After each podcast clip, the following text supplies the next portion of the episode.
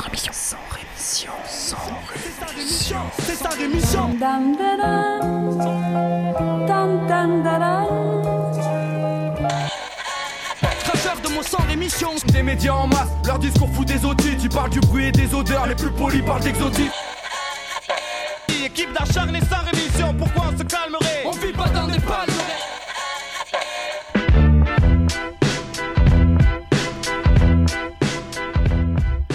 Et bonjour à toutes, bonjour à tous, auditrices, auditeurs, et bienvenue dans ce Sans Rémission, le 26e déjà de cette saison. Et donc cette semaine encore, je vais essayer de vous proposer mon point de vue sur l'actualité entre ironie, subjectivité et plein de mauvaises nouvelles. Je vous rappelle aussi que cette émission est enregistrée, euh, enregistrée le lundi et diffusée le mercredi, d'où quelques petites coquilles dans l'espace-temps parfois. Aujourd'hui, on ira au Soudan, en Norvège et au Japon, et en France, il sera question de nucléaire, de vente d'armes, de rétention de mineurs et de délit de faciès, rien que ça. Mais avant de parler de tous ces sujets, eh il y a tout un tas, de, un tas de trucs dont je ne vous parlerai pas parce que je n'ai pas le temps de vous parler de tout, et aussi parce qu'il y a tout un tas d'infos dont on se contrefout un peu, ou alors qui sont déjà bien assez développées dans les grands médias. Donc aujourd'hui, rien sur la France qui est coupable de violation des droits de l'homme dans sa gestion des sans-abri. C'est en tout cas ce qu'a déclaré vendredi dernier la rapporteure spéciale de l'ONU sur le droit au logement, Leilani Farah, lors d'une conférence de presse. À l'issue d'une visite de 10 jours en France, au cours de laquelle cette juriste canadienne a visité de nombreux campements, squats et autres logements insalubres, euh, la représentante de l'ONU dresse un bilan sévère de l'état de droit au logement en France. Elle déclare En France, le système est tel que de nombreuses personnes n'ont même pas accès aux services d'hébergement d'urgence les plus basiques. Selon la dernière estimation de l'INSEE en 2014, donc ça remonte déjà il y a quelques temps, c'est quelques 140 000 personnes qui seraient sans domicile en France, dont près de 12 000 qui vivraient dans la rue. Je ne vous parlerai pas non plus de Macron et son gouvernement qui envisagent plus que fortement de renationaliser partiellement EDF pour notamment reprendre euh, la main sur le nucléaire, alors que les députés ont adopté la semaine dernière la loi Pacte euh, qui autorise la privatisation du groupe Aéroport de Paris, et eh bien notre cher président, euh, cher dans tous les sens du terme, s'apprêterait donc à donner son feu vert à un mouvement de renationalisation cette fois-ci, en tout cas au moins partiel, des activités nucléaires d'EDF. Le groupe avait été privatisé en 2004 pour anticiper l'ouverture des marchés de l'énergie. L'objectif de cette renationalisation serait d'isoler le risque financier qui représente aujourd'hui le nucléaire, on en parlera d'ailleurs dans la deuxième partie de cette émission, mais aussi mieux contrôler les prix de vente de l'électricité. Mais bon courage euh, rien non plus dans ce sans rémission sur le scandale franco-indien lié à la vente de Rafale par la France à l'Inde. En effet, on a appris qu'en pleine négociation pour la vente de ces avions, le fisc français avait effacé 143 millions d'euros d'impôts qui étaient réclamés à un industriel indien, euh, un proche du Premier ministre Narendra Modi. Des révélations qui tombent assez mal d'ailleurs puisqu'elles interviennent au troisième jour du début de la période électorale en Inde qui va se terminer le 19 mai prochain.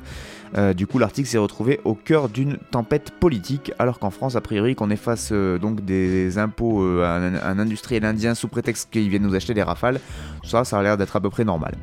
Je ne vous parlerai pas non plus de la maire de Paris, Anne Hidalgo, qui annonçait lundi une poignée de mesures ciblées destinées, je cite, à améliorer rapidement certaines situations inacceptables dans les quartiers populaires du nord et de l'est de Paris. Objectif pour la maire, c'est d'obtenir évidemment des résultats tangibles et ce dès cette année 2019, c'est-à-dire avant les élections municipales de 2020. Eh oui, euh, des élections pour lesquelles la propreté et la sécurité s'annoncent d'ores et déjà comme des enjeux majeurs. Parmi les mesures phares que va nous proposer euh, Anne Hidalgo, l'interdiction des distributions d'aide alimentaire non encadrées, je cite, pour éviter des abcès de fixation et des bagarres entre migrants. Quand on en est à comparer des la distribution de, bouffe à des migrants à des abcès, c'est que, ouais, on, est mal quand même. Dans le monde, je ne vous parlerai pas de la Libye où au moins 121 personnes ont été tuées et 561 autres blessées depuis le début, euh, le 4 avril dernier, d'une offensive du maréchal Khalifa Haftar contre la capitale libyenne. C'est en tout cas les chiffres qu'on les chiffres qui ont été indiqués par, dans la nuit de samedi à dimanche par l'Organisation mondiale de la santé, le bureau de l'OMS en Libye, qui a d'ailleurs condamné sur son compte Twitter les attaques répétées contre les personnels soignants et contre les ambulances à Tripoli. Pas un mot dans ce sans rémission sur le Brésil et son président Jair Bolsonaro qui, après avoir attaqué les homosexuels, les femmes, les noirs, après avoir fait l'éloge des tortionnaires et encensé la dictature militaire, cet ancien capitaine de l'armée a de nouveau dérapé, si on peut appeler ça des dérapages, parce qu'a priori c'est qu'il les pense vraiment, euh, cette fois-ci au sujet, pardon, de la Shoah. Le chef d'État brésilien qui s'est laissé aller jeudi dernier a affirmé devant un parterre de pasteurs évangéliques que l'on pouvait pardonner, mais pas oublier la Shoah. Déclaration qui risque de quand même assez mal passer alors qu'il essayait de se rapprocher un peu diplomatiquement parlant de son copain Benny, Benjamin Netanyahu, euh, donc euh, Premier ministre d'Israël. Donc euh, ça risque de, compliquer un peu la tâche. Et tant qu'on est au Brésil, sachez qu'on a appris que durant les mois de janvier et février 2019, donc pour les deux premiers mois de l'année, les forces de l'ordre ont été particulièrement meurtrières dans l'état de Rio de Janeiro avec 305 homicides. Je rigole tellement c'est pathétique. Du 305 homicides donc dus à l'intervention d'un agent de l'État, policier ou militaire. 305 homicides qui ont été recensés par l'Institut de sécurité publique. Ça nous donne quand même plus de 5 personnes tuées par jour depuis le début de l'année euh, dans l'état de Rio de Janeiro. 5 personnes tuées par des forces de l'ordre, évidemment. Rien non plus dans ce sans rémission sur la Finlande où les élections législatives se sont tenues ce week-end. L'extrême droite est arrivée en deuxième position. C'est désormais des négociations qui vont, qui s'annoncent d'ores déjà très compliquées, qui vont s'ouvrir pour essayer de former un gouvernement, sachant que la Finlande doit assurer la présidence de l'Union européenne à partir du 1er juillet prochain, et que pour assurer la présidence de l'Union européenne, ce serait déjà bien qu'ils aient un gouvernement. Pas un mot sur euh, le Vietnam, euh, où là-bas on invoque la toxicité des produits contenant du glyphosate et leur impact sur l'environnement et la santé. En tout cas, le ministère vietnamien de l'Agriculture euh, a mis en avant cet euh, argument pour officiellement annoncer mercredi dernier le, retrait des listes de produits approuvés dans le pays. Donc euh, tous les produits à base de glyphosate sont désormais interdits au Vietnam. Une décision qui a condamné, qu'a condamné le ministre américain de l'agriculture. Et c'est quand même assez hallucinant de voir qu'ils n'ont pas de race parce qu'après avoir déversé des tonnes d'agents orange sur leur gueule aux Vietnamiens, ils voudraient encore qu'ils continuent à bien la fermer et qu'ils achètent leurs produits pleins de merde. C'est assez cocasse. Enfin, rien sur l'Iran qui est noyé sous l'eau depuis le 19 mars dernier, mais euh, personne n'en parle. Des milliers de villages ont dû être évacués, des centaines de ponts se sont effondrés et 70 personnes au moins seraient décédées dans ces inondations. Le gouvernement iranien qui est largement dépassé et l'aide internationale qui n'est pas au rendez-vous, avec euh, ben, entre autres causes l'embargo américain, comme quoi même face aux catastrophes naturelles, là non plus, on n'est pas égaux.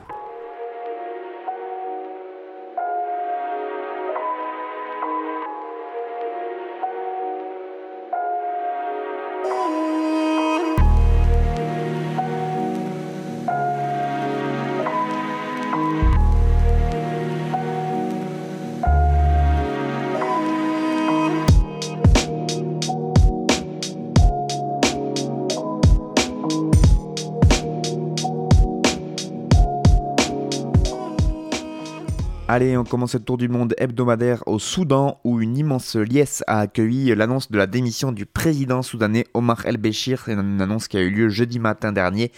Explosion de joie qui a été assez vite douchée par l'annonce dans l'après-midi qui a suivi de son remplacement pour deux ans par euh, des grands pontes du régime soudanais. Et donc euh, assez peu de chances de changement sur le fond. Euh, d'autant plus que le conseil, ce conseil militaire de transition qui a été mis en place dans la foulée a évidemment interdit toute nouvelle manifestation. Donc déjà au niveau de la démocratie, on est bien. Mais bon, l'événement est quand même remarquable puisque malgré une féroce répression, et eh bien ce mouvement populaire soudanais qui a été déclenché au mois de décembre dernier, je vous le rappelle, par la hausse du prix du pain, a finalement contraint l'armée à lâcher euh, le vieux colonel Omar el-Bashir, euh, un colonel sous la conduite duquel elle avait renversé cette armée en 1989, la démocratie soudanaise de l'époque, donc les militaires reste au pouvoir.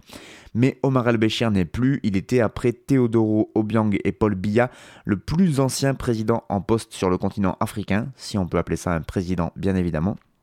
Et avec l'aide de l'armée des islamistes, il avait instauré un régime autoritaire ultra-conservateur où la corruption et la charia cohabitaient euh, assez euh, facilement poursuivi par la Cour pénale internationale pour des crimes au Darfour et euh, il était à la tête donc de ce pays euh, qui était ruiné par la, guerre mais aussi par les sanctions internationales et par la sécession du Soudan du Sud, euh, un état pétrolier et aussi évidemment appauvri par l'accaparement des richesses par une certaine caste et donc Omar El-Béchir semblait pourtant insubmersible et bien ça y est, il a il est donc annoncé sa démission. Il avait pourtant été délivré des sanctions états-uniennes en 2017 cet ancien allié de l'Iran, avait même rejoint la coalition pro-saoudienne au Yémen. Et enfin, il bénéficiait depuis 2014 de la nouvelle aide du FMI. Et finalement, c'est d'ailleurs ces aides qui ont provoqué sa chute, puisque euh, ces aides ont baissé, puisqu'il y a eu la fin des subventions pour euh, la production de blé et pour l'électricité. Et donc, c'est euh, c'est ça qui a fait augmenter le prix du pain et qui a fait donc éclater ces révoltes au Soudan. Qui, qui ont, qui ont provoqué quelques, centaines de morts. Donc que va-t-il désormais se passer dans le pays? Difficile à prédire. Comme en Algérie, le mouvement populaire ne devrait pas se contenter de la chute de symbole Omar el-Béchir. S'il est né en effet d'un ras-le-bol social, ce mouvement a rapidement inscrit l'exigence du pluralisme politique au cœur de son combat Mieux, la déclaration pour la liberté et le changement, euh, c'est la charte de ce mouvement qui a été élaborée en janvier, eh bien, elle contient des principes sociaux, pacifistes, féministes, d'état de droit et de respect des droits fondamentaux qui pourraient guider le Soudan vers une transition fructueuse. Euh, confrontés depuis 4 mois aux arrestations de masse, aux dizaines de martyrs, les contestataires ont démontré qu'ils ne se laissaient pas facilement intimider. Reste à savoir ce que l'armée et donc euh, les marionnettes qu'ils ont mis à la place de Omar el-Béchir vont être prêts à commettre pour conserver ce pouvoir, euh, un pouvoir duquel ils tirent notamment leurs revenus et une certaine immunité judiciaire et qu'ils ne sont donc pas prêts de lâcher. La situation est donc loin d'être terminée au Soudan.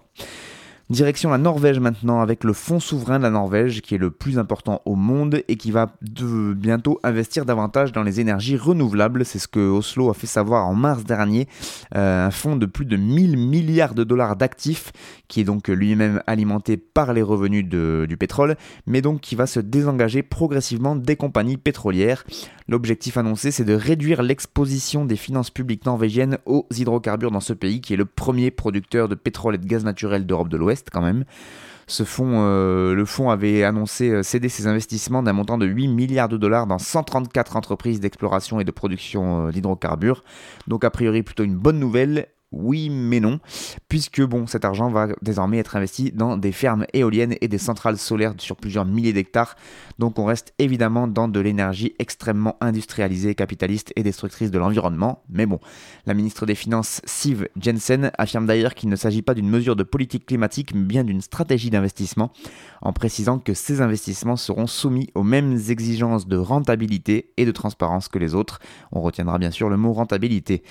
Le plafond de l'enveloppe dédiée aux investissements vertueux pour l'environnement et le climat a été porté de 60 à 120 milliards de couronnes, soit environ 13 milliards de dollars. Ces propositions doivent être examinées en juin au Parlement où le gouvernement est majoritaire et donc euh, son approbation ne devrait pas poser trop de problèmes. Le pétrole et le gaz naturel représentent aujourd'hui près de la moitié des exportations et 20% des revenus de l'État norvégien qui est signataire des accords de Paris. Le fonds s'était déjà retiré progressivement de l'industrie du charbon pour des raisons économiques et environnementales. Et lors de ces sept dernières années, il avait également cédé ses actions dans 33 entreprises qui sont spécialisées dans l'huile de palme et donc euh, cédé ses actions pour lutter contre la déforestation. Comme quoi la peinture verte, ça va avec tout. On continue, on finit cette page internationale au Japon avec TEPCO, l'opérateur de la centrale accidentée de Fukushima, donc Tokyo Electric Power.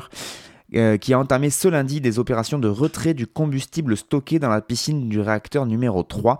C'est la deuxième fois que sera entreprise une telle manipulation, la piscine du réacteur numéro 4, elle, ayant déjà été vidée entre fin 2013 et fin 2014, mais l'état général du réacteur en question était différent puisque le cœur du numéro 4, contrairement au numéro 3, n'était pas entré en fusion puisqu'il était vide au moment de la catastrophe. Le bassin de désactivation et de refroidissement du réacteur numéro 3 contient lui 566 assemblages très précisément de combustible nucléaire, des pièces volumineuses de plusieurs mètres de long qui doivent être sorties avant que ne puissent se poursuivre les autres tâches dans ce bâtiment qui a subi une importante explosion. Une opération qui doit durer au moins deux ans. Le bâtiment du réacteur numéro 3, qui fonctionnait en partie au combustible recyclé MOX, avait été transformé après l'accident en une forêt de ferraille en vrac. Donc il a fallu d'abord tout dégager et la piscine située elle-même en hauteur était elle aussi pleine de déchets divers qu'il a fallu dégager avant de pouvoir s'attaquer donc aux, déchets radioactifs. Des équipements spéciaux, notamment une grue, ont été, installés, euh, ont été installés ensuite pour pouvoir sortir un à un les assemblages. Toutefois, les préparatifs donc pour préparer cette sortie des assemblages radioactifs a pris beaucoup plus de temps que prévu. Nous pensions au départ pouvoir débuter le retrait fin 2014, mais il y avait en fait beaucoup plus de détritus que ce que nous pensions et nous avons dû agir prudemment en raison de la radioactivité, a déclaré un porte-parole de TEPCO euh, à l'AFP. Un retard qui est aussi dû à la chute d'un équipement dans la piscine. Selon TEPCO, le combustible n'a pas subi de très gros dommages. Voilà, allez savoir ce que c'est, ce qui en théorie devrait faciliter le travail. Dans un premier temps, TEPCO va commencer par retirer les 7 assemblages non utilisés, ce qui présente donc en théorie les moins de risques. La suite des opérations sera elle donc bien plus longue. Le retrait du combustible des piscines des réacteurs numéro 1 et numéro 2, soit les deux autres unités dont les cœurs sont entrés en fusion, ne devrait quant à eux pas débuter avant 2023. La piscine 1 contient 392 assemblages et la piscine 2 en compte 615 encore. La centrale euh, Fukushima Daiichi, je vous le rappelle, est située à quelques 220 km au nord-est de Tokyo, la capitale japonaise, et elle avait été donc inondée le 11 mars 2011 par un gigantesque tsunami consécutif à un puissant séisme euh, au large de l'île. L'alimentation électrique des circuits de refroidissement avait alors été coupée, entraînant donc la fusion des cœurs de trois des six réacteurs du site, puis de violentes explosions en raison de l'accumulation d'hydrogène par réaction chimique dans le bâtiment couvrant les unités et où se trouvent les piscines. Bon, l'enfer sur Terre en quelque sorte, mais un enfer dans lequel le gouvernement japonais euh, n'a pas peur de renvoyer les habitants qui habitaient là. Huit ans après l'accident de la centrale nucléaire, en effet, la majorité des anciens habitants a reçu l'autorisation de retourner sur place et euh, l'interdiction pour les dernières euh, régions pourrait être levée d'ici à 2020. Un retour largement rendu possible par l'élévation par le gouvernement japonais à 20 millisieverts de sa propre norme de taux de radiation acceptée pour les êtres humains, un taux bien plus élevé que partout ailleurs sur la planète. Neyse.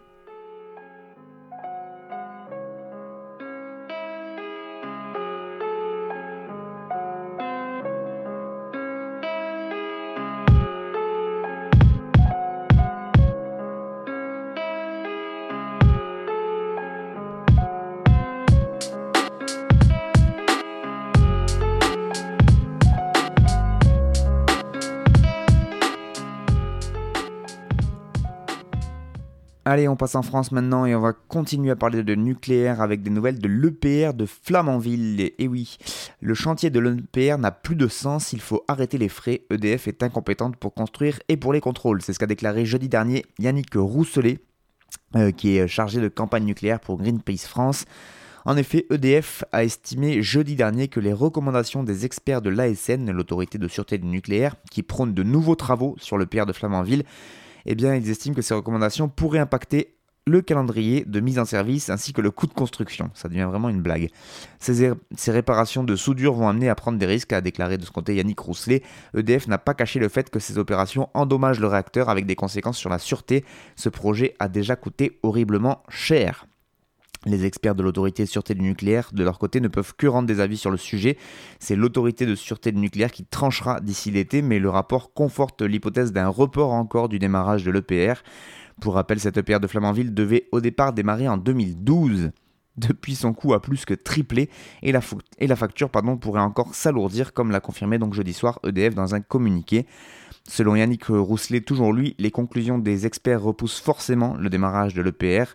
Il déclare Rien que les études et les validations, c'est un an ou un an et demi, puis les travaux entre un an et un an et demi. Un démarrage en 2021 ou 2022, c'est le chiffre que tout le monde a en tête maintenant. En tout cas, c'est celui qu'on entend dans les couloirs de l'ASN, a-t-il déclaré. Et comme je vous disais au début de l'émission, le gouvernement français envisage au même moment de renationaliser une partie du nucléaire français. Coïncidence? La réponse est quasiment dans la question. On continue avec des révélations de la cellule investigation de Radio France en partenariat avec Disclose, euh, des révélations qui sont venues contredire le discours officiel sur l'absence d'armes françaises dans la guerre au Yémen. En effet, une note secrète du renseignement français recense euh, celles qui sont utilisées sur le terrain et leurs conséquences sur les populations civiles. Je n'ai pas connaissance du fait que des armes françaises soient utilisées directement au Yémen, avait pourtant affirmé la ministre des Armées Florence Parly le 20 janvier dernier sur France Inter.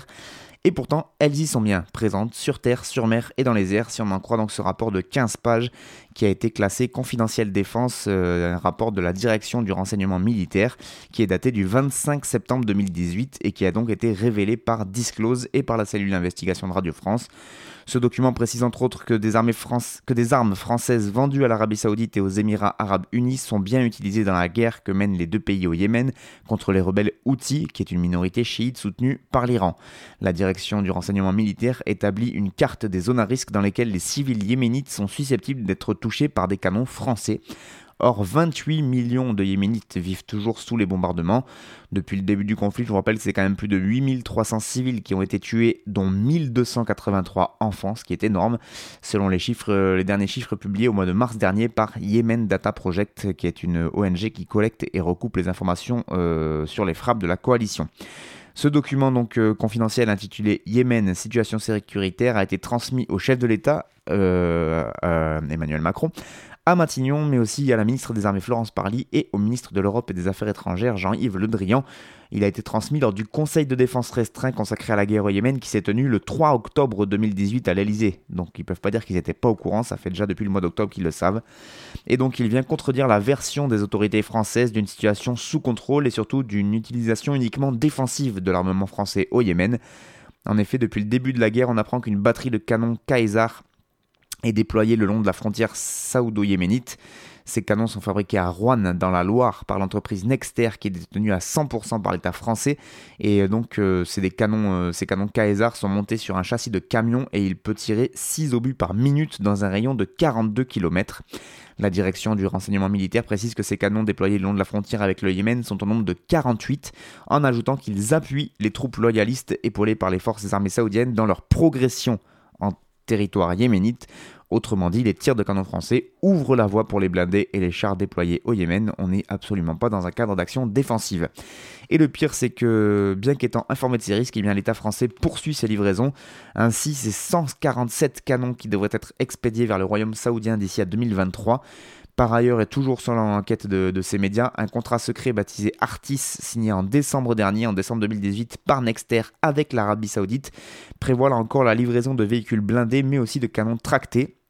Des informations qui viennent encore une fois contredire la version officielle des autorités françaises, puisque, toujours interrogé le 20 janvier dernier sur France Inter, Florence Parly, ministre des Armées, déclarait Nous n'avons récemment vendu aucune arme qui puisse être utilisée dans le cadre du conflit yéménite. Faux après avoir dit euh, trois mois auparavant, déjà le 30 octobre dernier, euh, sur BFM TV cette fois-ci, nous n'avons pas de négociation avec l'Arabie Saoudite. Refaux voilà, vous pouvez lire l'enquête de Disclose puisqu'elle est publiée en entier sur un site qui s'appelle Made in France, qui est très bien foutu, parce que là je vous ai parlé que des, euh, des canons et des, plutôt des blindés, mais il parle aussi des avions, il parle des bateaux, et c'est assez affligeant.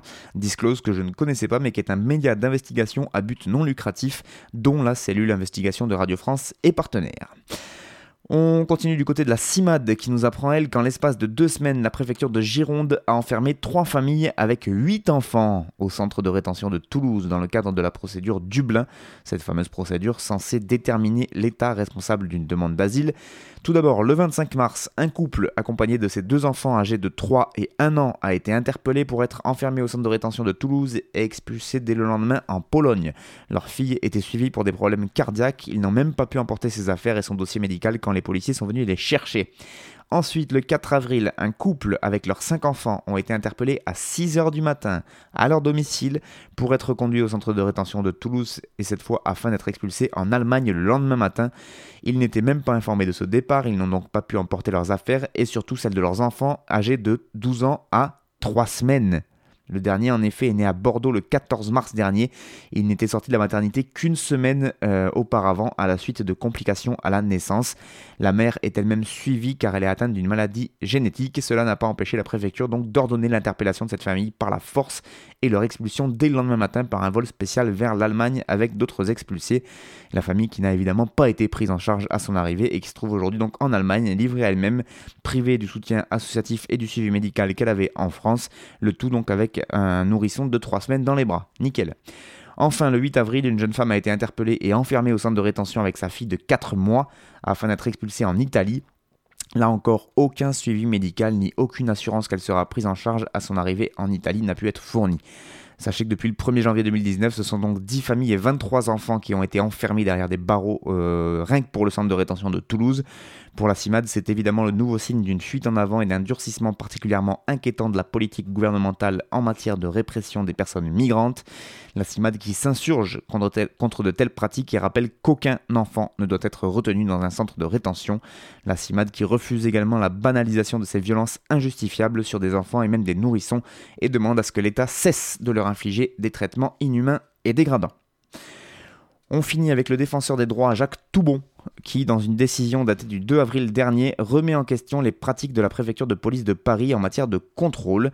Je cite Des ordres et consignes discriminatoires enjoignant des procédés à des contrôles d'identité de bandes de Noirs et de Nord-Africains et des évictions systématiques des SDF et des Roms ont été diffusés. C'est euh, le rapport donc de défenseur des droits qui accuse, euh, qui l'accuse. Une telle pratique par les forces de l'ordre repose sur un profilage de personnes sur des critères exclusivement liés à ce qu'elles sont, leur apparence physique, leur origine, leur appartenance vraie ou supposée à une ethnie ou à une race, ou leur particulière vulnérabilité économique, poursuit Jacques Toubon. À la base, c'est un policier du commissariat central du 4e arrondissement de Paris qui avait mis à jour la situation et qui avait refusé d'exécuter les ordres de sa direction. En 2012, ce fonctionnaire avait saisi donc euh, Jacques Toubon, le défenseur des droits. Enfin, non, à l'époque, c'était pas lui d'ailleurs, mais il avait saisi le défenseur des droits de l'époque avec des mails à l'appui. Et donc, sept ans après cette saisine, Jacques Toubon estime que la responsabilité de la hiérarchie policière est engagé. Il propose donc une inspection commune de l'IGPN et des affaires sociales dans l'ensemble des commissariats de la capitale pour évaluer l'étendue des pratiques discriminatoires. La décision a été envoyée au procureur de Paris qui pourrait envisager des poursuites. Et là, c'est là que vraiment le conditionnel est important. Il pourrait envisager des poursuites. Il y a peu de doute.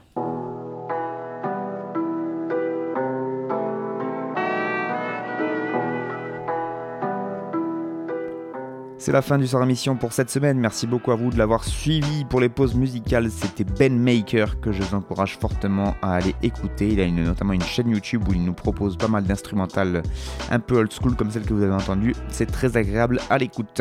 Moi, je vous donne rendez-vous la semaine prochaine pour toujours plus de mauvaises nouvelles. Ciao